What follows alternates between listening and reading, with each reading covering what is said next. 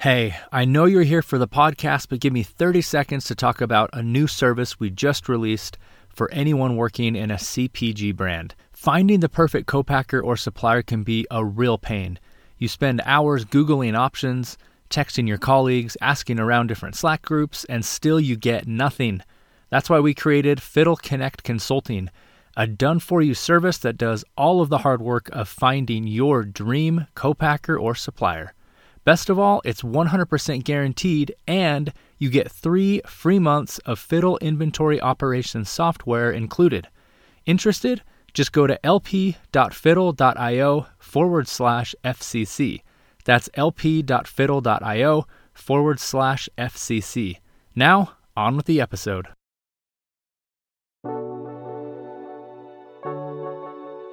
Welcome to the Physical Product Movement, a podcast by Fiddle. We share stories of the world's most ambitious and exciting physical product brands to help you capitalize on the monumental change in how, why, and where consumers buy. I'm your host, Ken Ojuka.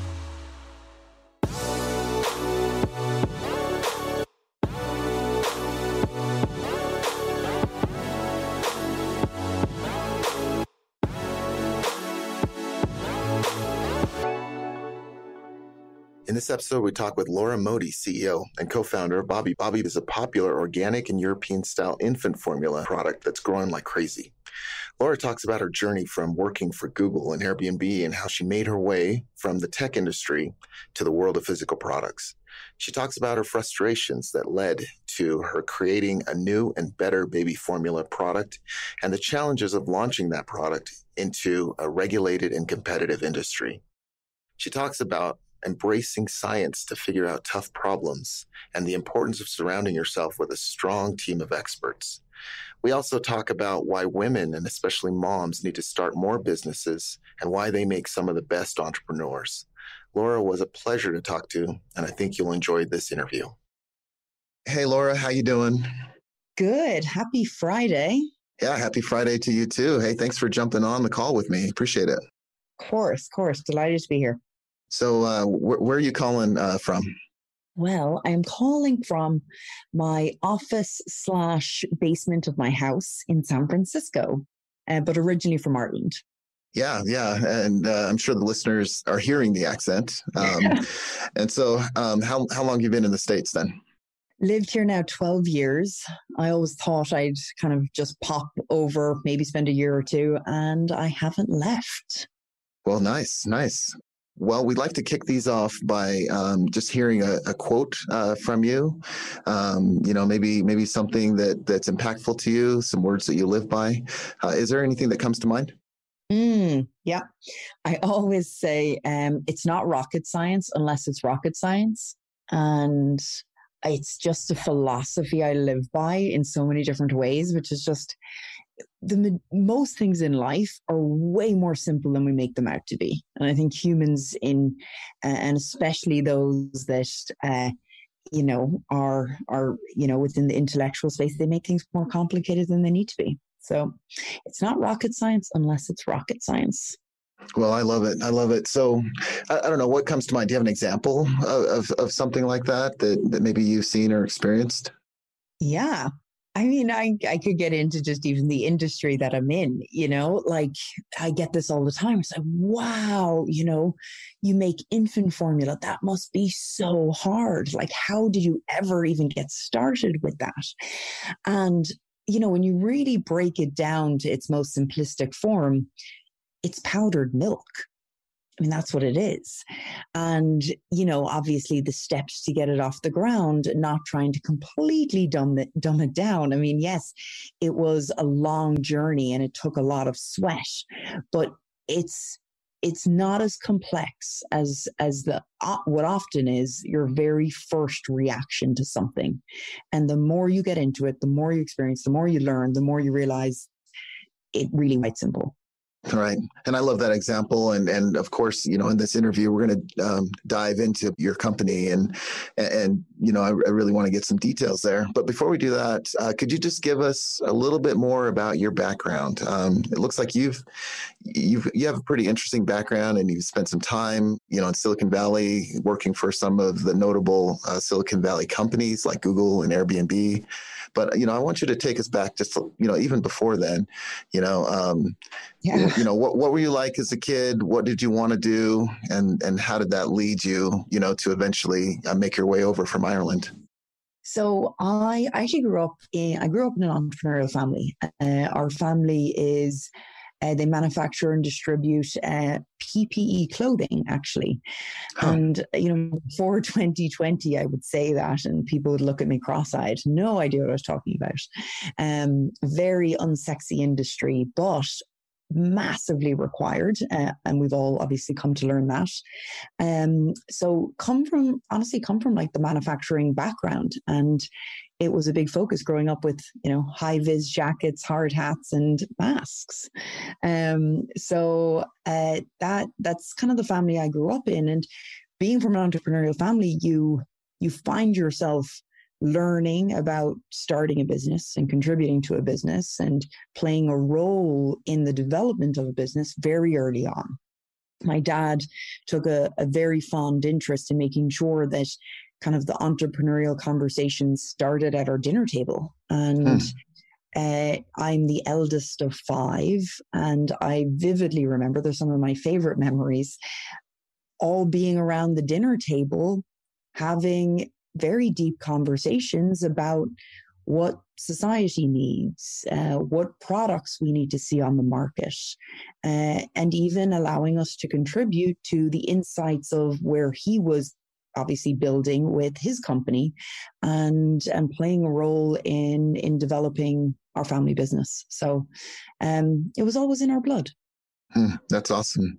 And did you guys uh, end up you know working in, in in his company as you know as you were growing up did you have an opportunity to do that I don't know if I call it an opportunity or more of like forced parenting. You know, I mean, yes, I think we, we all enjoyed uh, being able to, whether it was for summers or certain breaks or internships, you get to play a role in the business. Uh, but I think there was just a level of expectation that came with it too. And yeah, it was it was a great education, a huge education. I think what comes of that too is the reality that what you can bring back to a family business um, is even more valuable. So it's very important. And another thing that was fostered very early on was he didn't want to see us immediately walk into the family company. He wanted us to go out and to get more experience uh, in other companies in the world of tech, uh, in the world of manufacturing, but maybe in a different industry, so that by the time you end up returning to the family business, if that was your decision, that you're coming back with it with some new value versus kind of the immersion that we got young on. Hmm. So I did that. And, you know, I got to a place where I was it, it was coming up 2008. And obviously, you know, all those who can remember, uh, everyone was hit hard. And I just thought, I need, I need to get out of the country. I need a new experience. And the concept of moving to America, California, I mean, honestly felt like a dream. Uh, you know, buy a convertible and drive down the 101 was all I knew from watching the movies. So it truly, the whole thing just felt like, you know, a dream to be able to move to the US. And I, yeah, I applied to Google and was, uh, very, very, very fortunate to have, you know, my landing there uh, as I as I moved over to the states, and that was my my first introduction coming over here. Now it sounds like you had a, a, bit of a marketing background. Is that what you were you were doing, or or were yeah. you in, into tech? Uh, what, what, did you do at Google? Yeah, um, so I was I worked um, actually marketing, but it was actually more finance. I was a product manager, and I was assigned to work on the Google Finance product. Hmm. Now, the Google Finance product is, for anyone who doesn't know, it's you know, a financial information site. So if you're interested in learning anything about the stock market, making investments, you would go to Google Finance, you would learn more about the product or the company, the brand that's public if you wanted to make a trade. And I was launched into working on this product and I had zero background in the stock market and understanding anything related to the financial markets. Wow. One, because it's predominantly kind of a guy's world, an old boys club. There's lingo and and uh, jargon in that space that unfortunately many women rarely get into. But because it was the product that I was given, I became besotted with every little bit of not only the, the product and feature um, uh, that, that we were building, but the stock market itself. And I became so enthralled by it. I found myself two years in just day trading uh, because I was watching the stock market on a regular basis, and it it became. I'm going to say it was a bad habit, but it was it was certainly one that uh, I I enjoyed learning. Well, especially at that time, you know, 2007, 2008, you know, there was just yeah. a lot going on with the economy that um, I think all of us were watching the stock market in one way or another, you know, back mm-hmm. then. Yeah. It was a good opportunity too, as as we were seeing kind of the recession and seeing the hit on everyone um, it woke me up to the need to be educated on what like true investment looked like and investing and diversifying your investment would look like um, so that as you're continuing to grow your experience and your wealth uh, you're savvy to what it would mean if we went through this moment again right Okay, yeah, that's that's very interesting. And and so you made your way from from Google, um, and you spent some time with uh, Airbnb as well, right? What did you do there? Yeah. It's an inter- interesting story, actually, how I even stumbled on Airbnb. I used to go out to New York on a regular basis with Google. Um, uh, had an engineering team there and would meet meet with them once, you know, every two or three months. And I was always being put up in a hotel. And there was one trip where I just couldn't find a room or, you know, they were too expensive based on the budget the company was given. And someone said to me, Oh, you should check out this company. You could just rent someone's apartment. And I was traveling out there for work, and they were like, "Yeah, just check it out. It's air bed and breakfast." And you know, uh, went on, and I found myself a two bed apartment in in what district was it? I, I don't even remember now. And I called my friend in Dublin. I said, You need to get out here. You're five hours away. I'm five hours away. I have a two bed apartment in New York City this week, and we can just spend the week together. I mean, it was so novel. Like, hmm. truly, mm. when you think about it, the concept that you could stay in someone else's apartment for a work trip and to come home every evening feeling like a local, cooking dinner. It was the most, I mean, eye opening experience. And I, I was so besotted with the experience I found myself at the end of the week going, I need to work for this company. And I, huh. you know, whatever it takes, I will join in whatever capacity I need to work uh, with them because what they're doing is something really special and disrupting an industry that I think only now we can reflect on and go radically needed to see a change. And I contacted someone uh, who connected me with the founder, and I said, like, I want to join. bring me on in whatever capacity. So I joined as one of the earliest uh, operation leaders and uh, moved between growing our uh, hosts and our host uh, host ops org and our customer service org. I also got an opportunity to come back to Ireland for a while and open our European headquarters. Um, and it was just really running in every direction based on what the business needed. So when you joined, how, how big was Airbnb? And I and I forget when it actually started. So how how old was the company and how, and how many employees did it have at the time? I want to say the company was three years old. Okay. Uh, I joined in 2011, and maybe around 100 people, maybe less. Okay. Um, and I felt like I joined very late. you know, you join and you think, oh man, this has been a fabulous three year journey they've been on because you have no idea when you join kind of a rocket ship like that what the next few years in the trajectory is going to look like. And it's a journey that, again, I think about kind of the gratitude and fortune I had to be able to join and get that kind of experience because it was nonstop and nonstop only in the way that was um, addicting and so addicting that then then once it does wind down you think how do i get back on another train like that? How do i get that energy back? And ultimately it was starting a company myself but uh, the energy was addicting. Hmm, that's interesting. So um, obviously, you know, this isn't a podcast about, you know, working at, at tech companies. You know, you ma- you made your way from that uh, to the world of physical products. So why don't you tell us a story about how how you ended up, you know, eventually starting uh, Bobbie and, you know, what, what led up to it? Yeah, you're you're right. Coming from the world of tech, the idea of starting a physical product, um, it, it felt like a harsh transition, but yet it very much mirrored my my early I suppose, experience uh, in our, in our family. So what led up to it was uh, a personal experience. I had my first kid while I was at Airbnb, and one of the most joyous moments in your life was actually one of the most vulnerable and embarrassing experiences that I can remember because I went into it assuming that I would be able to breastfeed and I thought it would be easy and beautiful and natural and all of that jazz that society can tell, you know, tells you this is normal. You will be able to breastfeed because all women in society have always been able to do so. And I felt lied to by the world because I struggled to be able to breastfeed my daughter exclusively.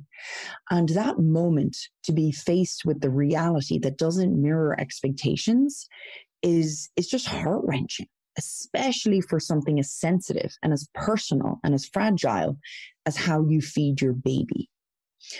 I vividly remember standing in the middle aisle of, I'm not going to name it, but it was a pharmacy, mm-hmm. choosing a product to feed my child because I couldn't breastfeed. And this product was sitting on a shelf between cat food on one side and diapers on the other. And I'm thinking, is this really where I'm buying my baby's food? My two week old daughter, who everything I put into this, this child, I wanted to be gold. You know, you're growing the most precious thing out there. But yet I'm feeding her something where the first ingredient is corn syrup. It just seems totally mad that I would be feeding her this. And, and hence, it, it answered the reason why I felt so guilty and so embarrassed about the choice that I was making. Um, even though, I mean, in hindsight, I didn't really have a choice. I had to feed her. So that was the genesis. Okay, so you're you're standing there in this aisle, and um, you know, obviously, not happy with your choices, and and you know even just where it's located on the shelf the presentation just just your options in general. Did you start thinking about potentially starting a baby formula company at that point or did it just start percolating a little bit at that point uh, just, I mean, yeah, I definitely didn't walk away immediately from that experience thinking I must start an infant formula. But it, what it did, I walked me, it had me walk away going, I need to figure out how I how I feel less guilty. Hmm. So what I did was I just started researching the market. And honestly, like every new mom, you turn into a crazy researcher. You start researching the best infant formulas, you know, where the ingredients come from, you know, what does the market look like? And as all of that research was happening, you know, over the next few months, I continued to discover that there was few options on the market and that the majority of parents, 83 to be exact, 83% of parents were turning to infant formula, but yet no one was talking about it. And all of this research over the next few months, you know, if you could imagine kind of the chart here, my knowledge of research was going up, my knowledge was going up, and my exhaustion was going down because now my, my daughter's getting a bit older. So I get to the end of that first year with her, and I feel like an infant formula expert because I know everything about the market. I know it's dominated by two major companies and it hasn't seen change in 40 years. I was aware that there was a rampant black market for European infant formula and that the European infant nutrition standards get updated on a regular basis in comparison to the US this was knowledge that unless you went into that crazy researcher hole, you were never going to know. So I finished that first year going, I know too much to be dangerous here that I I should do something about this. Like why isn't there a better option on the market? And yeah, that's when that's when kind of the percolating turned into kind of the inception and and ultimately starting the company. Okay, yeah, interesting. So, so for those who you know don't know your brand, don't know Bobbie, what is it? And how do you describe it? And, and what makes you unique from from the other uh, baby formulas that you described? So, um, I'll start by saying that all infant formulas need to mirror breast milk. So, you know, as far as one infant formula differentiating to the next, it's really important that all of the recipes are giving you the output that a baby requires. And I always say this because for any mom that's listening, it doesn't matter what brand or product you choose to feed, just remember that your baby is going to thrive and you're making the right choice for them. And compared to any other product out there, that's such an important message for parents to know. The differences and where Bobbie kind of stands out is that we have chosen ingredients that go into that recipe that really differentiate to what's on the market. And at the end of the day, the choice of ingredients is, is what you can also see in kind of the long term impact as well. So, Bobbie is the only infant formula on the US market that is also designed after European nutritional standards. That means that we've matched our levels of vitamins and minerals and ingredients to mirror those that you also see on the European market. And we've done that because the European um, the European nutritional standards are constantly evolving based on the latest science. The last time it was updated here in the US was in the 1980s. So while we are FDA regulated, we also mirror that of EU nutritional standards. Okay, I see. And the, and those standards are generally considered to be higher, you know, higher standards than what you would see here in the United States. Yeah. Correct. Not only do they evolve, but they're they're usually a little bit more rigorous and and just a little more demanding. They are. I mean, look, I'll, I'll give two very very um, consumer friendly examples. The first is that there is limitations on adding corn syrup to infant formula in the EU. But yet, here in the US, if you want 100% of the carbs that need to get added to be high fructose corn syrup, you can do that. Um, so there's no regulations put on companies here to make a decision around what ingredients to choose. If you can choose the cheaper one, depending on what kind of company you are, you may choose to do so. Um, another example is DHA. DHA is a really, really important nutrient for brain development. And the EU came forward and said the minimum requirements for DHA are so high that they exceed any infant formula's decision to put DHA here in the US. And that's their minimum bar. I see. So let's let's dig into the corn syrup um, thing. I know, obviously, you know, in the last few years, um, corn syrup is, it, you know, it's being removed from a lot of products. You know, at least at least you know from what I can see. You know what? You know, for those that maybe aren't you know too dialed into the real impact of corn syrup and, and why you know we may not want to consume it and and why especially you wouldn't want to feed it to a baby. You know, could you explain that a little bit? Give us a little color on that. Yeah, it, I, it's funny. I, I think I might, might always just assume that it just seems obvious, but it's not because you know we use corn syrup for a lot of things. Um, so first off, we here in the US, uh, we generate a lot of corn and corn syrup is plentiful. Uh, so it is used as kind of a cheap carb source. And to be fair, it, it gives you the output for exactly what carbs are required for. Some of the detriment, or at least the way some of the science is evolving, is showing that too much corn syrup early on can have an impact at an adolescent age.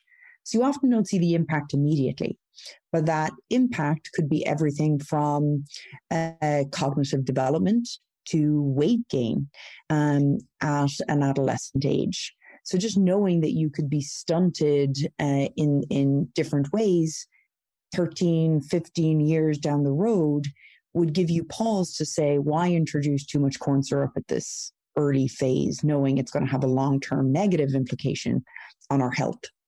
And you think of just like zoom out and you think about this country overall, there's so much work to improve our healthcare system. And it really starts with what we're consuming. It starts with what we're consuming very, very early on. It's it's a it's a horrible cycle that we continue to see here, which is if we continue to eat bad food, we will continue to deteriorate our health. And that will continue to put strain on our healthcare system. And this the cycle continues. And it really, really, really starts at a young age. And if your baby's first food is corn syrup, you're already off to a bad start. Yeah, understood. You know, and, and um, you know, I, I know in the in the last few years, you know, I've I've done a lot to cut corn syrup out of out of my own diet, um, and it's largely been from you know one of the the the uses that you said, which is you know weight management or weight gain, you know, and I've noticed a huge huge difference that way just by by trying to do that. You know, I, I just thought it was more interesting from you know uh, looking at it from a baby's perspective, and you know, I've got five kids myself, and so we always five children. Exactly. And and everything that you're saying actually resonates because we we have a an 8 week old. Oh. And so we're we're going through, you know, the new baby at home and and uh, you know, keeping that baby fed and and you know, even some of the stuff on your website about, you know, tummy troubles, you know, that these little infants have, you know. And so yes, we're we're experiencing it right now. And so I'm I'm really happy to have you on the podcast and to be talking to you about this. Oh my God, congratulations. Five kids. Wow, you're you're making me want to go for a few more. That's incredible. well, let's let's just say I'm, you know, I wake up every day saying, "Oh, five kids." I'm I'm just as surprised as you. So it's it, it's interesting. I know. Well, congrats on your your 8 week old. Well, thank you you mentioned a stat. You said 83%, and then I'm not sure that I caught the rest of it. Could you uh, could you explain that that stat um, again? 83% of parents will turn to infant formula in the first year. Okay, and and why is that? What are the the reasons for that?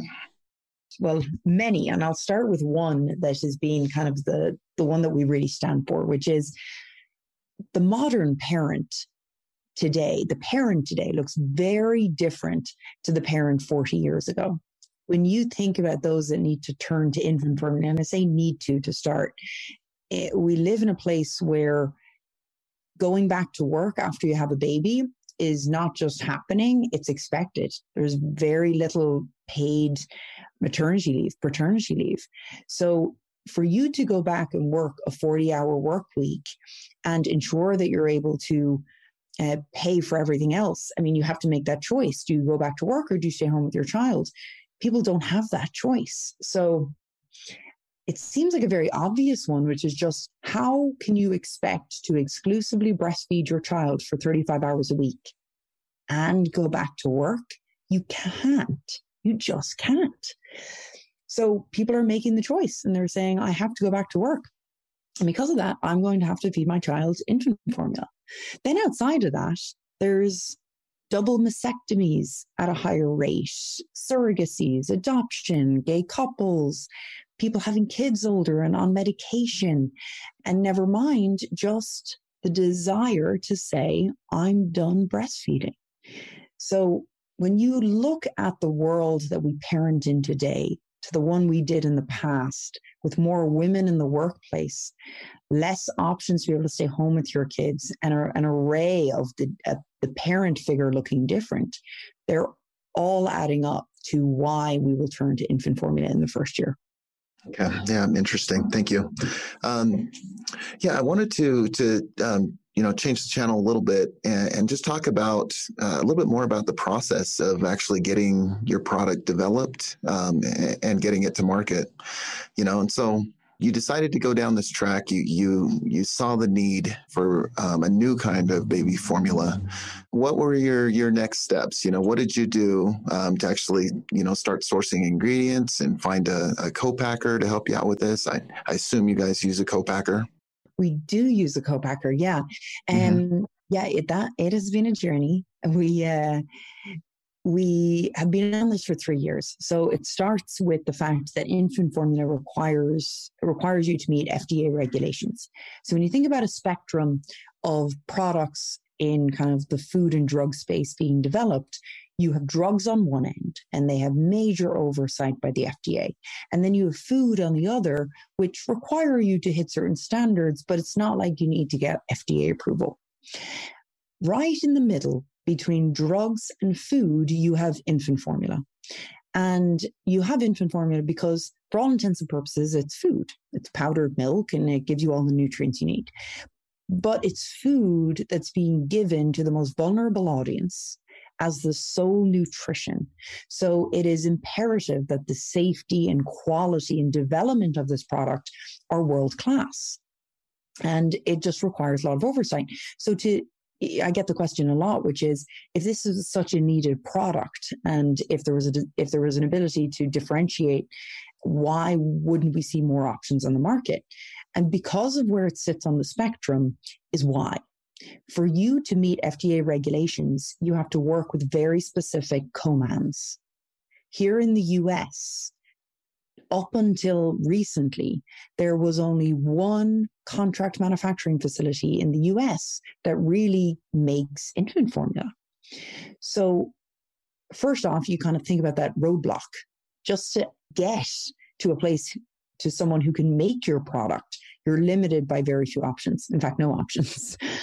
And then when you do get an opportunity to work with that one co-man, you're beholden to them in many ways. And that means you need, eh, you know, honestly, a lot of capital and time to be able to work with uh, a product that will require FDA regulations, require you to meet FDA regulations. So, yeah, it, we had to raise money and, you know, to enter the market, as I mentioned, you need the capital and time. We had to raise venture capital and we had to give ourselves three years. And uh, that's what it took. And we just launched into the market in January. Uh, and we've been on the market now for four months. Okay. All right. And um, did you end up working with that one uh, co-man or, or did you find a different option? We did. Uh, we did. And they have been fabulous. Um, truly. The relationship that you build with your co-man and your suppliers, I mean, I heard about this a lot, kind of, you know, entering into physical product world you start to look at like what are your key dependencies? And i continue to hear from people like that co-man is going to be everything. So i took i took it very seriously and um, the relationship we built with them and the partnership we have with them and the dedication that they give to us from an innovation standpoint and you know the desire to explore and and I, honestly they've been one of the best partners um, in a way that i truly can't imagine being here without them yeah, and you said the the partner word, you know, a couple times in that, um, and I think that's something that a lot of people don't realize that your co-man is a partner in every sense of the word, you know, and, and your success is largely, you know, dependent on on them and them doing what they say that they're going to do. So, hundred percent really important to find a really good uh, co-man. Okay, so um, uh, so I'm curious about you know raising money uh, uh, for this, and so how how far along did you have to get um, before you you felt like you were in a place to then go and pitch this to investors, um, and, and, and what did you have to to show them that that you were the person to actually launch this company and, and be successful in this in this you know in this space?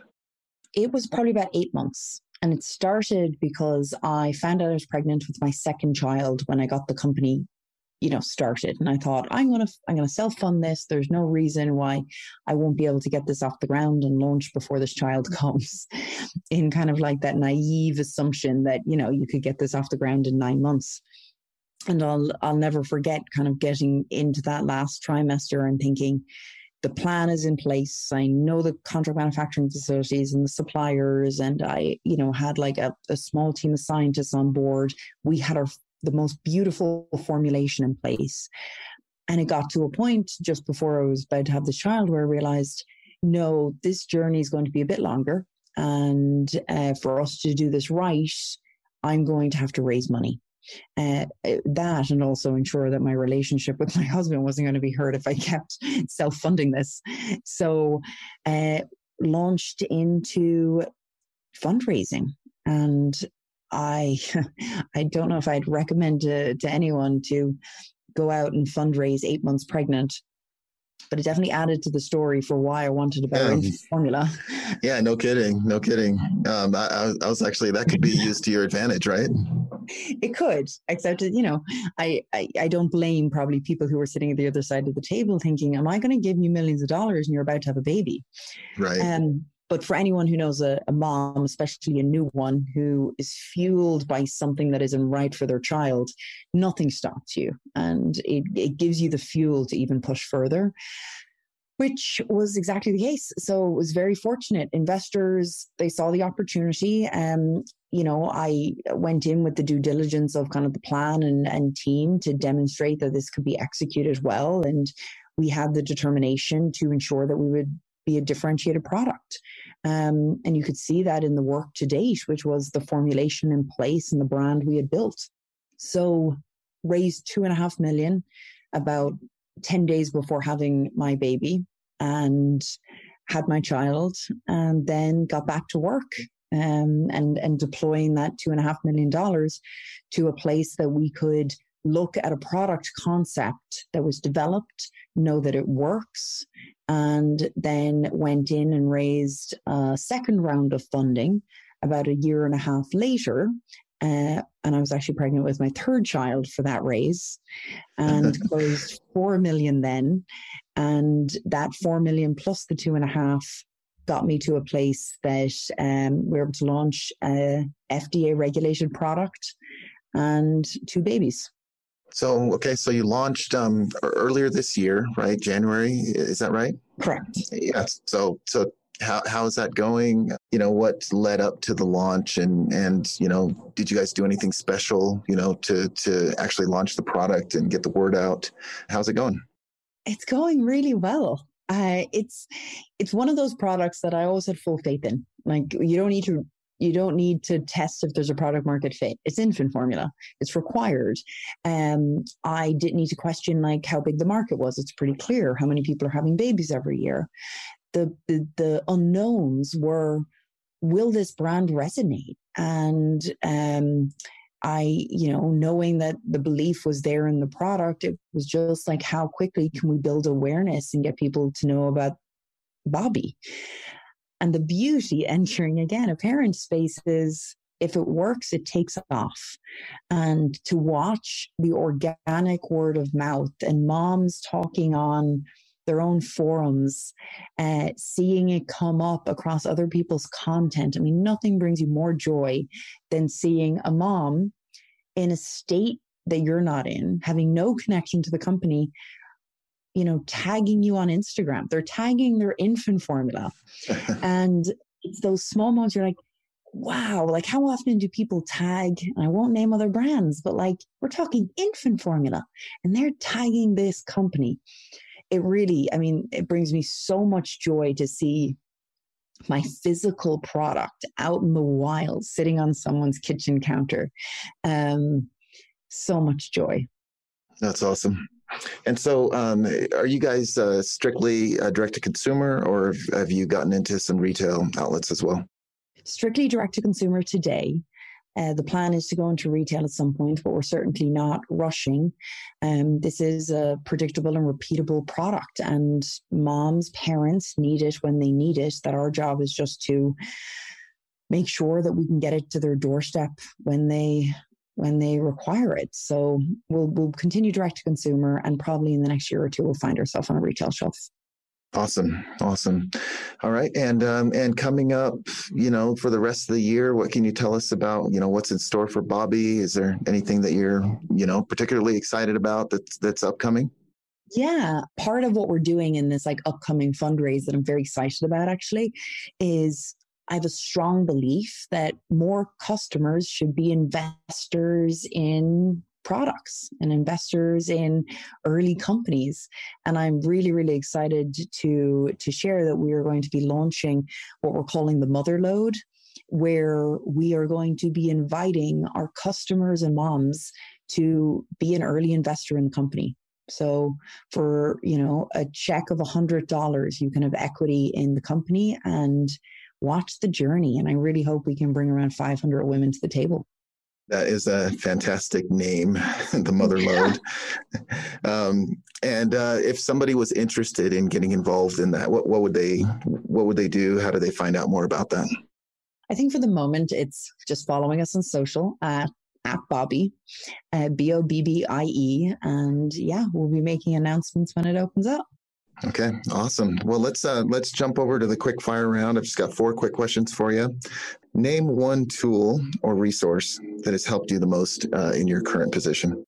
Google Calendar. no, that's a great one. I can't live without that uh, either. Um, no ways. What What is uh, uh, one book uh, that has helped you? Let the score take care of itself. It's a football analogy, but um, even not being a sports person myself, uh, it's very clear how to run and grow and manage a business if you can think of it like managing a football team. Yeah, that was uh, Walsh, right? Uh, yeah. Um, coach of the 49ers. Is that right? Bill Walsh, exactly.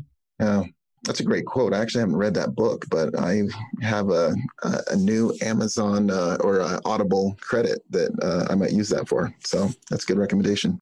What is one piece of advice that you would give your 21 year old self? Don't sweat the answers. The answer is just to sweat. And if I could go back and just realize that it's just about putting one foot in front of the other, just get it done. Don't worry about the answers. Like truly, just get it done. Nice. I like that. Who is the person you know, uh, let's limit it, I guess, to the to the world of business um, or or physical products um, that you would love to take to lunch. Who's somebody that maybe you admire, you you you you watch, and and uh, you'd love to take to lunch? I'm going to say someone who I've never met. Uh, I mean, obviously, I think that's part of the question, but she is also no longer alive, and that is my grandmother. And hmm. she she died at a young age, never got to meet her, but she was an entrepreneur herself and she created a clothing line back in the day where she had 13 children. And uh, that clothing line today is one of the biggest Irish clothing companies uh, in Europe. And I would do anything to be able to meet her. That's awesome. You really do have uh, entrepreneurship in your blood, huh? I, I do. Most of them I haven't met, but it's there. That's great. Well, um, Laura, this is this has been a good interview. Um, I, I, think that we've learned a lot from your journey uh, with Bobbie, and and even just your experience before. Um, uh, what um, you know, what parting advice would you give to those that uh, that maybe are, are thinking about launching um, a physical products company, or you know they've launched a, a, physical product company and they're they're currently in the grind. You know what what piece of advice could you leave them with? I think the biggest thing is for you to just become the expert. Um, you don't have to be today. If you find a physical product that you're deeply passionate about, immerse yourself into it in a way that you're going to be writing the thesis on it, that you should be giving a lecture on it, a case study on it. Become the expert and then just believe in yourself that you know better than anyone else. I think that's a great place to end, and um, we can certainly see that you've you've done that uh, with the world of, of, baby formula. Wish you all the, the best of luck with Bobbie. It seems like you are just kicking butt and doing awesome. Um, I appreciate you taking the time. Thank you. Thanks a million, Ken. Okay, we'll talk soon. Bye. The Physical Product Movement podcast is brought to you by Fiddle. To find out more about Fiddle and how our industry leading inventory ops platform is giving modern brands and manufacturers full visibility into their inventory and operations, visit fiddle.io. And then make sure to search for physical product movement in Apple Podcasts, Spotify, Google Podcasts, or anywhere else podcasts are found. Make sure to click subscribe so you don't miss any future episodes. On behalf of the team here at Fiddle, Thanks for listening.